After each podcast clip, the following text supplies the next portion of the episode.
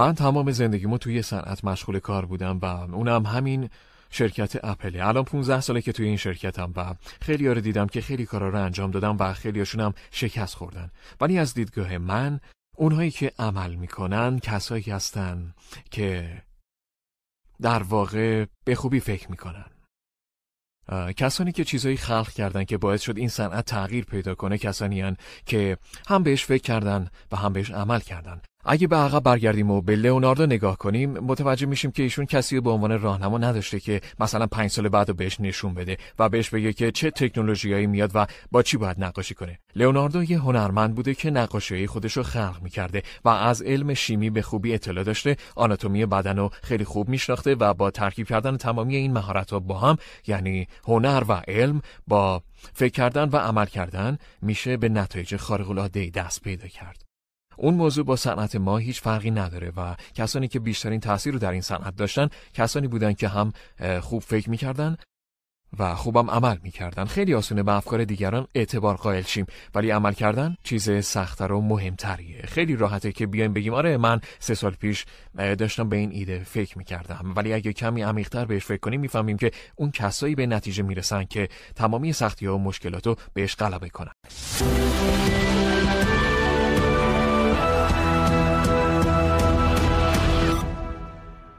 تو سالهایی که تو این بیزینس بودم یه چیزی فهمیدم. من از همه می‌پرسم چرا دارین این کار انجام میدیم جوابایی که می‌گیرم با همدیگه خیلی فرق دارن. بعضیا میگن کاری که شده. هیچ کس نمی‌دونه چرا داره این کار انجام میده. هیچ کس در business به موضوعات به طور عمیق فکر نمی‌کنه. بذارین یه مثال براتون بزنم. موقعی که داشتیم کمپانی اپل رو تو گاراژ خونمون میساختیم می‌دونستیم باید چه هزینه ای بدیم. وقتی ما وارد کارخونه اپل شدیم مدیر حسابداری به ما از استانداردهای هزینه گفتم که باید یه سری استانداردهای هزینه ای رو برآورد کرد و با توجه به متغیرها در واقع باید این میزان رو تعیین کرد. من مدام میپرسیدم که چرا این کار انجام میدین؟ جوابش این بود که درستش همینه. بعد از 6 ماه تحقیق و آزمایش توی این زمینه چیزی که فهمیدم این بود. دلیلی که ما این کار انجام میدیم اینه که کنترل خوبی روی دونستن میزان هزینه ها نداریم. به همین خاطر حدس می‌زنیم و بعد اونا رو متعادل سازی می‌کنیم. دلیلی که نمی‌دونیم چقدر هزینه برمیداره اینه که سیستم اطلاعاتی ما خوب کار نمی‌کنه. ولی هیچ کس تا حالا اینجوری بیانش نکرده بود. وقتی ما سیستم مکینتاش رو راه اندازی کردیم تونستیم از این ایده های قدیمی خلاص بشیم و دیگه در عرض چند ثانیه می‌تونستیم بفهمیم که هزینه هامون دقیقا چقدره. در business خیلی از کارها مثل جنگ های تموم شده است. ما راحت انجامش میدیم چون در گذشته رمزگشایی شدن. قبلا انجام شده. یعنی منظورم اینه که اگه مشتاق به سوال پرسیدن و کنجکاوی باشی و سخت کار کنی می‌تونی یه business رو به سرعت و به خوبی یاد بگیری. کار سختی هم نیستش. علم موشکی هم نیست؟ علم موشکی هم نیستش نه. می‌دونیم ما سعی کردیم افراد باهوشی رو استخدام کنیم ولی سازمان خیلی ساده ای داریم و سعی می‌کنیم که روی چند تا چیز کوچیک تمرکز کنیم. تمرکز کردن کار سختیه. به این معنی نیست که بگی بله به معنای نه گفتن. ما سعی کردیم که خیلی کارها رو انجام ندیم تا بتونیم روی سری چیزای خاص تمرکز کنیم و به خوبی اونا رو انجام بدیم.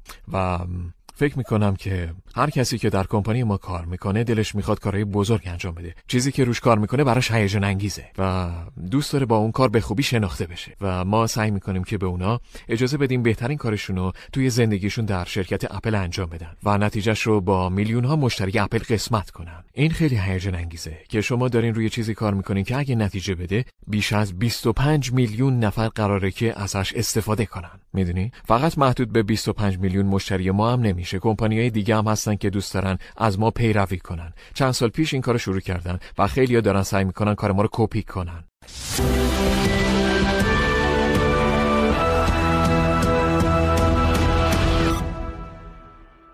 لازمه یکی باشه که این رویا و تصویری که ساختیم زنده نگه داره.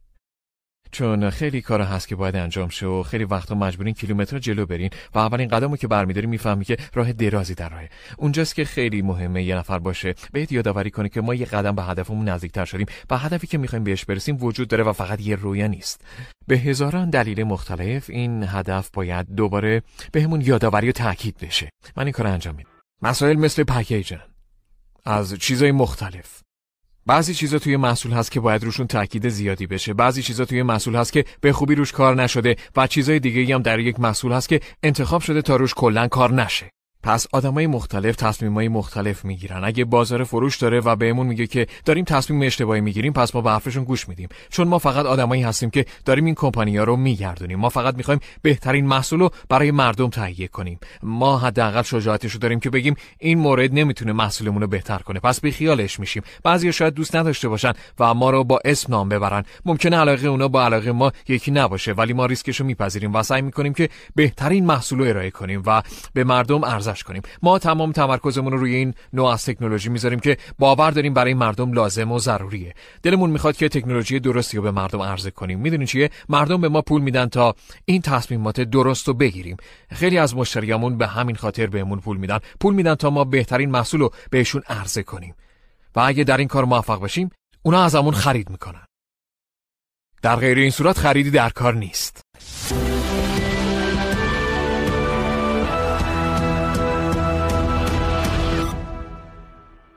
هر باری که یکی میاد پیش من و میگه می‌خوام کارآفرین بشم بهش میگم که خیلی خوبه حالا ایدت چیه؟ میگه که هیچ ایده ای ندارم. منم بهش میگم که تو می‌تونی بری راننده اتوبوس بشی یا هر چیز دیگه که بهش خیلی علاقه داری. چون برای کارآفرینی باید کارهای زیادی انجام داد. من اعتقاد دارم که بیشترین تفاوتی که بین کارآفرینان موفق و ناموفق وجود داره در استقامتشونه. خیلی سخته که تو تمام زندگی تو برای چیزی بذاری و در زمانی که همه چی سخت میشه خیلی می‌کشن کنار. سرزنششون نمی‌کنم چون واقعا سخته. زندگی رو می‌تونه هدر بده. چون اگه خانواده داشته باشی و تازه شرکت تو تأسیس کرده باشی حتی نمی‌تونم تصور کنم که یه نفر چطور می‌تونه از پس همه چی بر بیاد. می‌دونم که کار شدنیه ولی خیلی سخته. چون باید هفته ها 18 ساعت در روز کار کنی. پس اگه علاقه زیادی به اون کار نداشته باشی نمی‌تونی از پسش بر بیای و از او جا می‌زنی. پس باید برای خودت ایده ای داشته باشی و بدونی که چه بخشایی اشتباه و غلطه و باید درست بشه. باید به کارت علاقه داشته باشی. وگرنه اون استقامت لازم برای غلبه کردن بر مشکلاتو نخواهیدش. نصف کاری که باید انجام بدین همینه. خیلی سخته که به یاد بیارم سالهای دهه 80 و 90 چقدر سخت. سالهایی که آی بی ام با کامپیوتراش دنیا رو تصرف کرده بود و سیستم داس هم بود. این موضوع برای اپل خیلی سخت بود. اونا می‌خواستن از اپل کپی کنن که کار خیلی بدی هم انجام دادن. اول باید چیزای بیشتری از اپل میفهمیدم و باعث شد که همه چیز به عقب بره. شما حتما تبلیغ مکینتاش در سال 94 رو دیدین. امیدوارم دیده باشین. می‌دونین مکینتاش یه کمپانی نسبتا نسبتا کوچیک بود و تعاونی که تو کالیفرنیا داشت به IBM اخطار می‌داد و می‌گفت که شما دارین راه رو اشتباهی میرین و ما دلمون نمی‌خواد که روند ساخت کامپیوتر به این مسیر بره. این همون میراسی نیست که ما می‌خوایم ازمون باقی بمونه. این راهی نیست که ما دلمون می‌خواد بچه‌هامون از ما یاد بگیرن. این اشتباس. و ما بهتون راه درست برای انجام دادنشون نشون میدیم. اسمش هم هست مکینتاش و خیلی بهتر از محصول شماست. شما رو می‌تونه به راحتی شکست بده. ما انجامش میدیم. شرکت اپل بر این پایه استواره.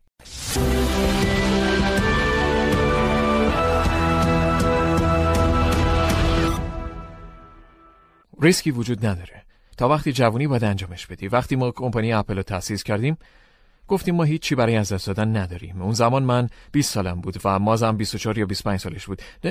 ما نه خانواده ای برای خودمون تشکیل داده بودیم و نه بچه ای داشتیم نه خونه مستقلی داشتیم و فقط قبلش یه ماشین قدیمی داشتیم یه فولکس واگن. تنها چیزی که از دست می‌دادیم ماشینم بود. هیچی برای از دست دادن نداشتیم و می‌دونستیم هر چیزی که دلمون می‌خواد به دست میاریم. فهمیدیم که حتی اگه زمین بخوریم و همه چیزمون رو از دست بدیم تجربه ای که به دست میاریم ده ها برابر اون چیزی که از دست دادیم میارزه. پس چی از دست می‌دادیم؟ هیچ ریسکی نبود. به نظر من این طرز تفکر درستی برای نگاه کردن بهشه. بعضیا میگن خب می‌تونستی بری دانشگاه و یه وکیل بشی. حرفشون درسته ولی ما نمیریم دانشگاه تا در سن 25 سالگی یه وکیل بشیم. هیچ کس نمی‌تونه جلوی منو بگیره که برم وکیل شم. تنها چیزی که ما 100 درصد در اختیار داریم زمانه.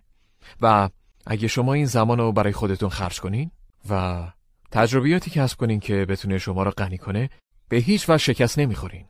من همیشه یه نصیحتی می‌کنم اینکه صبر نکنین. تا جوونین و چیزی برای از دست دادن ندارین باید یه کاری بکنین. ام فکر کنم این بهترین راهه. تو سن پنجاه سالگی هم میشه یه business تأسیس کرد. خودم اینو دیدم. ولی وقتی وقتی جوون باشی و چیزی برای از دست دادن نداشته باشی و مسئولیت زیادی هم در قبال دیگران نداشته باشی جریان خیلی راحت تره.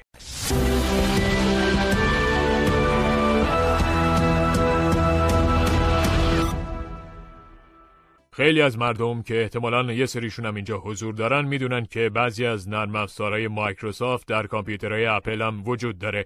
درباره این موضوع می‌خواین صحبت کنین آره یه چند تا کمپانی بودن. حدود 24 تا کمپانی بودن که این کار انجام دادن و کامپیوترهای خودشونو ساختن. ولی 77 تا تیم از جمله پت تراسیدی کامدور پت تراسیدی و اپل. تو ساخت محتوای اصلی محصولات اپل ما هیچ همکاری نداشتیم. ولی بعدش کمپانی دیگه هم بود که بیشتر از همه روی آنتی ویروس کار کردن. بذار بذار من داستان رو تعریف کنم. من من یه همکار داشتم که با همکار رو شروع کرده. مرد خیلی هوشمند و با استعدادی بود. اسمش استیو وازنیاک بود که داده های اولیه رو طراحی کرد که یکی از بهترین داده های اولیه دنیا بود. هیچ کمپانی دیگه به خوبی این کارو نکرده بود. کار کردن باش از هر لحاظ عالی بود. به جز یه یه چیز اونم این بود که این داده های اولیه قابل تغییر نبود و نمی‌شد تغییرش داد. به همین خاطر خیلی داده های دیگه واردش کردیم تا بتونیم قابلیت ارتقا یافتن رو بهش اضافه کنیم. و ما داشتیم به وازنیاک التماس می‌کردیم می‌گفتیم خواهش می‌کنم اینو درستش کن. منظورت از ما منظورم خودمم. داشتیم التماس می‌کردیم که قابلیت ارتقا رو بهش اضافه کنه ولی اون هیچ وقت این کارو نکرده بود. اون همیشه برنامه رو با خودکار روی کاغذ مینوشت و بعدش تایپ می‌کرد توی دستگاه. و تا به حال هیچ وقت این کار انجام نداده بود. اینا همه جزء رمز و راز زندگی من نمی‌دونم ولی هیچ وقت حالا این کارو نکرده بود. اون زمان شرکت مایکروسافت همچین قابلیت رو در کامپیوتراش داشت. ما رفتیم پیششون گفتیم که به ما کمک کنن. گفتیم کمک می‌خوایم. و مقدارش چقدر بود؟ سی و یک هزار دلار بود. و اپل بهتون پرداخت آره، کرد؟ واسه همین کار. و دو روز بعد یه کاستی رو دریافت کردن. اون زمان همه اطلاعاتشون رو توی کاست ذخیره می‌کردن. جالب بود. و بعد از اینکه انجام شد فروش محصولات به سرعت زیاد و اونطوری که پیش بینی می‌شد انجام نشد. استیو البته اون موقع نبود و اون زمان ما داشتیم بحث می‌کردیم درباره بستن یه قراردادی درباره سرمایه گذاری با گیل امیلیو. نه جدی میگم. آره آخر هفته زنگ می‌زدم بهش تا اینکه استیو بهم زنگ زد و گفت نگران بستن قرارداد با گیل امیلیو نباش. دیگه می‌تونی با خودم صحبت کنیم من گفتم وای. گیل مرد خوبی بود ولی یه بار گفت که اپل مثل یه کشتیه که سوراخ شده و داره آب توش میره. وظیفه من این بود که این کشتی رو به سمت درستی هدایت کنم.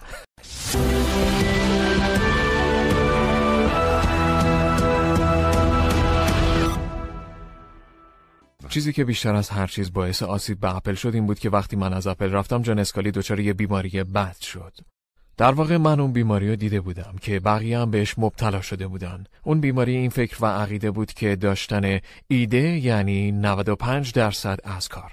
اگه به همه بگین که خب آره این در واقع یه ایده خیلی خوبه اون وقت معلومه که همه می‌تونن برن عملیش کنن. مشکلی که این وسط وجود داره اینه که یه فاصله زیادی وجود داره بین داشتن یه, یه ایده عالی و یه محصول عالی. همینطوری که یه ایده عالی و رشد و گسترش میدی مدام دچار تغییر میشه و دیگه مثل اون ایده اولیش نمیشه چون خیلی بیشتر آموزش می‌بینی و می‌فهمی که باید تغییرات زیادی در ایدت بدی چون یه سری کارها هست که الکتریسیته نمی‌تونه انجامش بده و یا یه سری کارهای دیگه هم هست که پلاستیک نمی‌تونه اون رو انجام بده یا مثلا شیشه یا یه کارخونه یا مثلا یه ربات. وقتی همه اینا رو در نظر می‌گیرین طراحی یه محصول یعنی نگه داشتن پنج هزار ایده در ذهن و قرار دادن این همه ایده در یک چیز و یک محصول مشخص که بشه اینها رو روی هم تطبیق داد تا آخر به چیزی که دلمون می‌خواد دست پیدا کنیم. و هر روزی که یه چیز جدید رو کشف می‌کنیم یه مشکل و یه فرصت جدید ایجاد میشه و اینطوری میشه ایده های مختلف رو با هم تطبیق داد. و به طور کلی این روند کاره که معجزه ایجاد می‌کنه. پس در شروع ایده های خیلی خوبی توی سرمون هست ولی چیزی که من همیشه حس کردم یه تیم از افرادیه که به کاری که انجام میدن علاقه زیادی دارن. اینه که وقتی خودم بچه بودم یه مردی که زنش مرده بود اون طرف خیابون ما زندگی می‌کرد و سنش حدوداً 80 سال بود. چهره ترساکی هم داشت و من تونستم کمی باش آشناشم به این پول می‌داد حیاتش رو تمیز کنم و یه روز بهم گفت که بیا بریم گاراژ خونه من یه چیزی نشونت بدم. منم رفتم. یه پارچه قدیمی و خاک گرفته یا از روی یه چیزی برداشت. یه موتور بود و قهوه ساز و یه سری باندایی که بین اونا بود. بهم گفت بیا با هم بریم و منم باش رفتم. یه سری سنگ معمولی اونجا بود. سنگا رو برداشتیم. اونا رو داخل ظرف قرار دادیم و توشونم یه مقدار مایع و پودر ریختیم و بعدش موتور رو روشن کردیم. و بعد از اون به هم گفت که تو دوباره فردا بیا و به من سر بزن. اون دستگاه هم همینطوری داشت برای خودش میچرخید. فردا برگشتم و در اون ظرف رو باز کردم و با سنگهایی مواجه شدم که به زیبایی پلیش داده شده بودن. همون سنگای معمولی که وارد اون ظرف شده بودن در طول روز مدام به هم برخورد می‌کردن و مدام سر و صدا ایجاد می‌کردن. باعث می‌شد که فردای اون روز سنگای پلی شده تحویل بگیریم. و این مثال همیشه توی ذهن من موندگار شد. برای تیمی که به خاطر علایق مشترکشون دور هم جمع میشن و سخت کار می‌کنن و از طریق این تیم یعنی یه گروه از افراد با استعداد که مدام مثل سنگ به هم برخورد می‌کنن و با هم مدام بحث و جدل می‌کنن یا حتی دعوا می‌کنن و سرصدا می‌کنن با کار کردن کنار هم همدیگر رو پلیش می‌کنن. و ایده های مشترک و پلیش می‌کنن تا مثل اون سنگا چیز زیبایی عذاب در بیاد. پس خیلی سخته بشه توضیح داد که یه محصول در نتیجه کار کردن یه نفر نیست. آدما همه سمبولن منم سمبول یه سری چیزایی مشخصم. پس ساخت مکینتاش یه کار کاملا گروهی بود.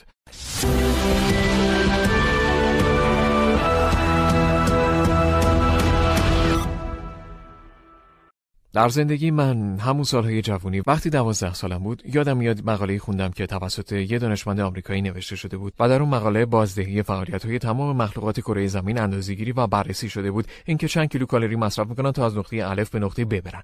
بازدهی کرکس از همه بیشتر بود و انسان هم جزو یک سوم پایانی لیست بودن که واسه این همه انسان در دنیا رتبه جالبی نبود. ولی یه نفر اونجا یه هدفی داشت مبنی بر اینکه بازدهی انسان رو هنگام دوچرخه سواری کردن تست و آزمایش کنه. بازدهی انسان موقع دوچرخه سواری خیلی بیشتر از فعالیت کرکس بود و در لیست اول بود. این موضوع روی من خیلی تاثیر داشت. اینکه انسان ها سازنده ابزارالات هستند که این ابزارالات می‌تونه توانایی انسان رو به نسبت بسیار زیادی بالاتر ببره و برای من یک کامپیوتر درست مثل یه دوچرخه برای ذهن. چیزی که می‌تونه ما رو خیلی بالاتر از تواناییامون ببره. در واقع در زمانهای اولیه ما با ساختن ابزار تونستیم قدمای کوچیکی رو برداریم و هنوز هم در حال جمعآوری اطلاعات هستیم.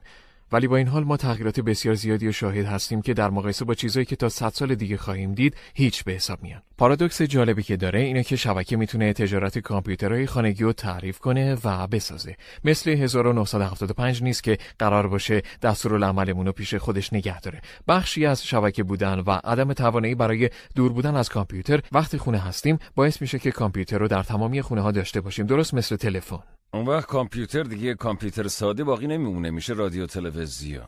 نه من فکر می‌کنم کامپیوتر کامپیوتر باقی میمونن. درست مثل تلفن که قرار نیست جای تلویزیونتون بگیره یا مثلا توستر که قرار نیست رادیو بشه. و کامپیوتر هم فقط کامپیوتره و هر وسیله برای خودش توانایی مخصوص خودشو داره. یه یه دستگاه مولتی می‌تونه صدا و تصویر رو منتقل کنه و در کامپیوتر هم همین اتفاق داره میافته. ولی مردم اینو اشتباه گرفتن و به چشم یه پایان بهش نگاه می‌کنن. نه به عنوان یه وسیله. ما مولتی مدیا رو به عنوان یه وسیله می‌بینیم. به عبارت دیگه قرار نیست مردم کامپیوتر به عنوان یه مولتی مدیا بخرن بلکه قراره به عنوان یه وسیله آموزشی و راهی برای ارتباط شخصی ببینن. و در این ارتباط علاوه بر متن فرستادن دوست دارن که صداشون هم بفرستن و حتی یه ویدیو از خودشون بفرستن. ولی تجارت اصلی بر این پایه است که بتونه باعث شه مردم بهتر با هم ارتباط برقرار کنن. و ما نباید این نگرش رو از دست بدیم.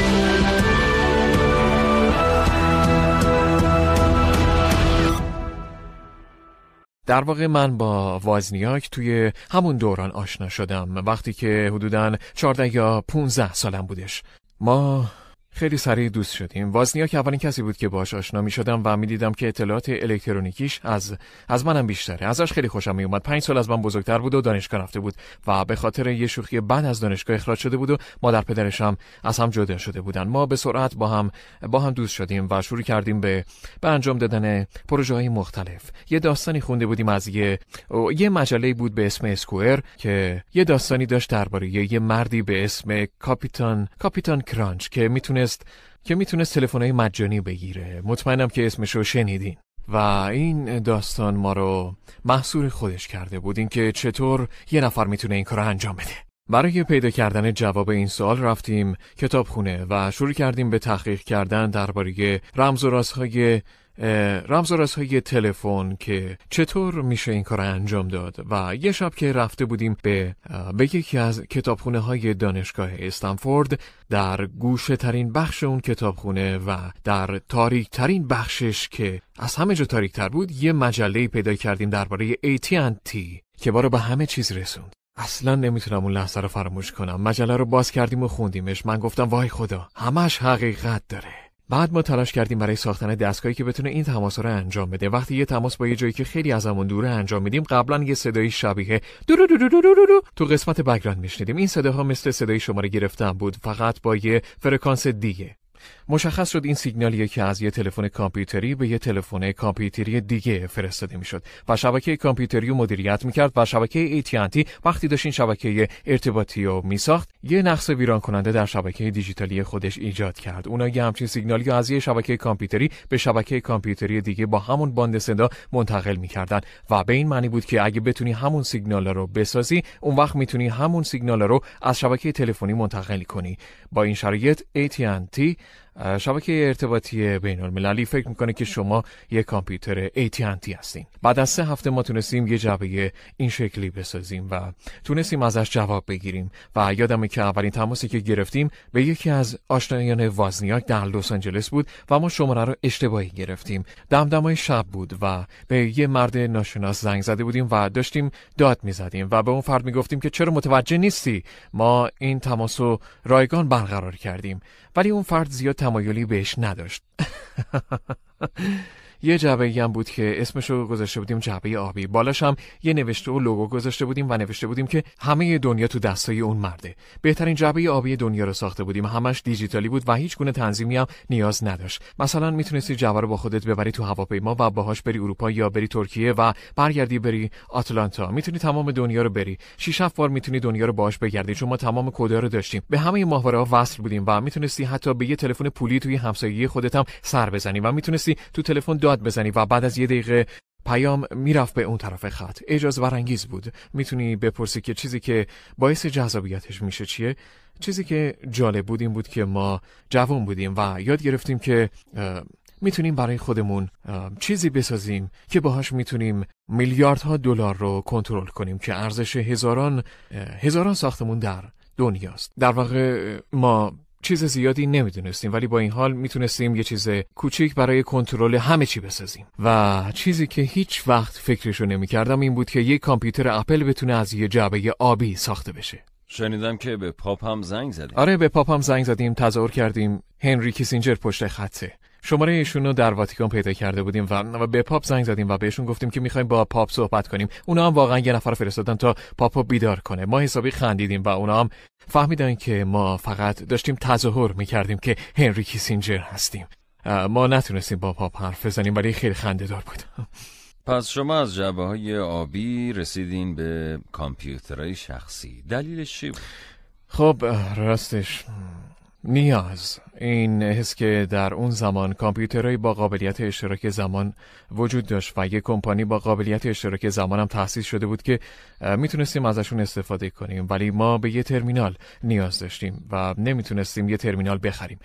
پس یه دونه برای خودمون ساختیم و اولین کاری که کردیم همین بود که برای خودمون یه ترمینال ساختیم. چیزی که اپل می‌خواست این بود که این ترمینال رو گسترش بده و میکرو پروسسورهایی رو هم در پشت محصولش قرار بده. منظورم اینه که دو تا پروژه مختلف رو با هم ترکیب کردیم. پس اولش ما ترمینال رو ساختیم و بعدش هم اپل یکو ساختیم. در واقع اینو برای خودمون ساخته بودیم چون پول لازم برای خرید کردن نداشتیم.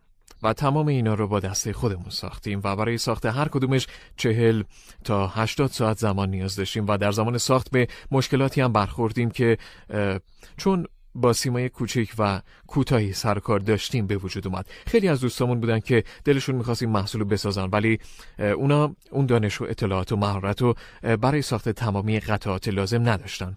ولی ما با تمرین کردن و آزمایش کردن اون مهارت ها رو کسب کرده بودیم و به اونا هم کمک کرده بودیم تا بتونن کامپیوترهای خودشونو بسازن. و این کار بیشتر وقت ما رو می‌گرفت. تصمیم گرفتیم که اگه ما می‌تونیم یه همچین قطعه فایبرگلاسی رو بسازیم که توش پر از سیم و قطعات الکترونیکی و این چیزا سرهم کنیم و یه کامپیوتری به نام اپل رو بسازیم و این کار رو در کمتر از چند ساعت انجام بدیم پس می‌تونیم این کامپیوترها رو به دوستامون بفروشیم به جای اینکه بهشون کمک کنیم تا کامپیوترهای خودشونو بسازن.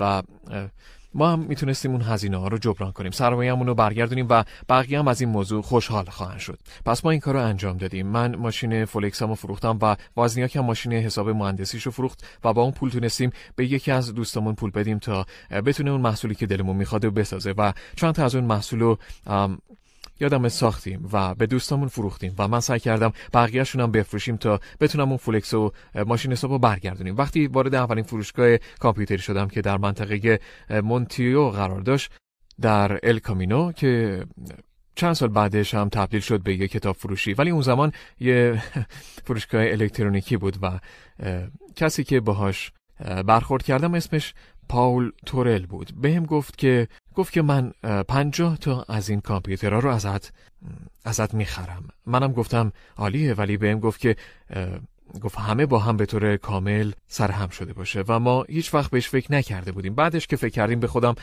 گفتم که چرا که نه چرا امتحان نکنیم؟ و چند روز بعد مدام پشت تلفن با شرکت های الکترونیکی مختلف صحبت می‌کردم. اصلا نمی‌دونستم دارم چی کار می‌کنم. کاری که کردیم این بود که 100 تا از اون محصول رو ساختیم و 50 تاشو به اون فروشگاه فروختیم و هزینه ساخت اون 100 تا محصول رو در آوردیم و هزینه همون پرداخت شد و با فروختن 50 تای بقیه می‌تونستم به سود خوبی هم برسم. و اون توضیح کننده های محصولات رو قانعشون کردیم که ما رو جزو برنامه سی روزه خودشون قرار بدن ولی دقیقا نمی‌دونستیم به چه معنا بود و قرارداد رو امضا کردیم و سی روز وقت داشتیم که بهشون پول بدیم. مواد اولیه رو خریدیم و محصولات رو ساختیم و 50 تاشو فروختیم به اون فروشگاه و 29 روز بعد پولمون پرداخت شد و تو سی‌امین روز پولی که باید پرداخت می‌کردیم و پرداخت کردیم. اینجوری بود که وارد business شدیم ولی همچنان اون سودی که باید می‌کردیم روی اون پنجاه تا کامپیوتر باقی مونده بود که اون گوشه گاراژ مونده بود و مونده بودیم که چطوری می‌تونیم به سود خوبی بابت فروش این محصولات برسیم تا اینکه به توزیع کننده ها فکر کردیم و به بقیه فروشگاهی الکترونیکی به فروشگاه های دیگه زنگ زدیم و به این شکل تونستیم وارد وارد یه business شیم. با در رسابوک از مزایا و هدایای ویژه بهره مند شوید.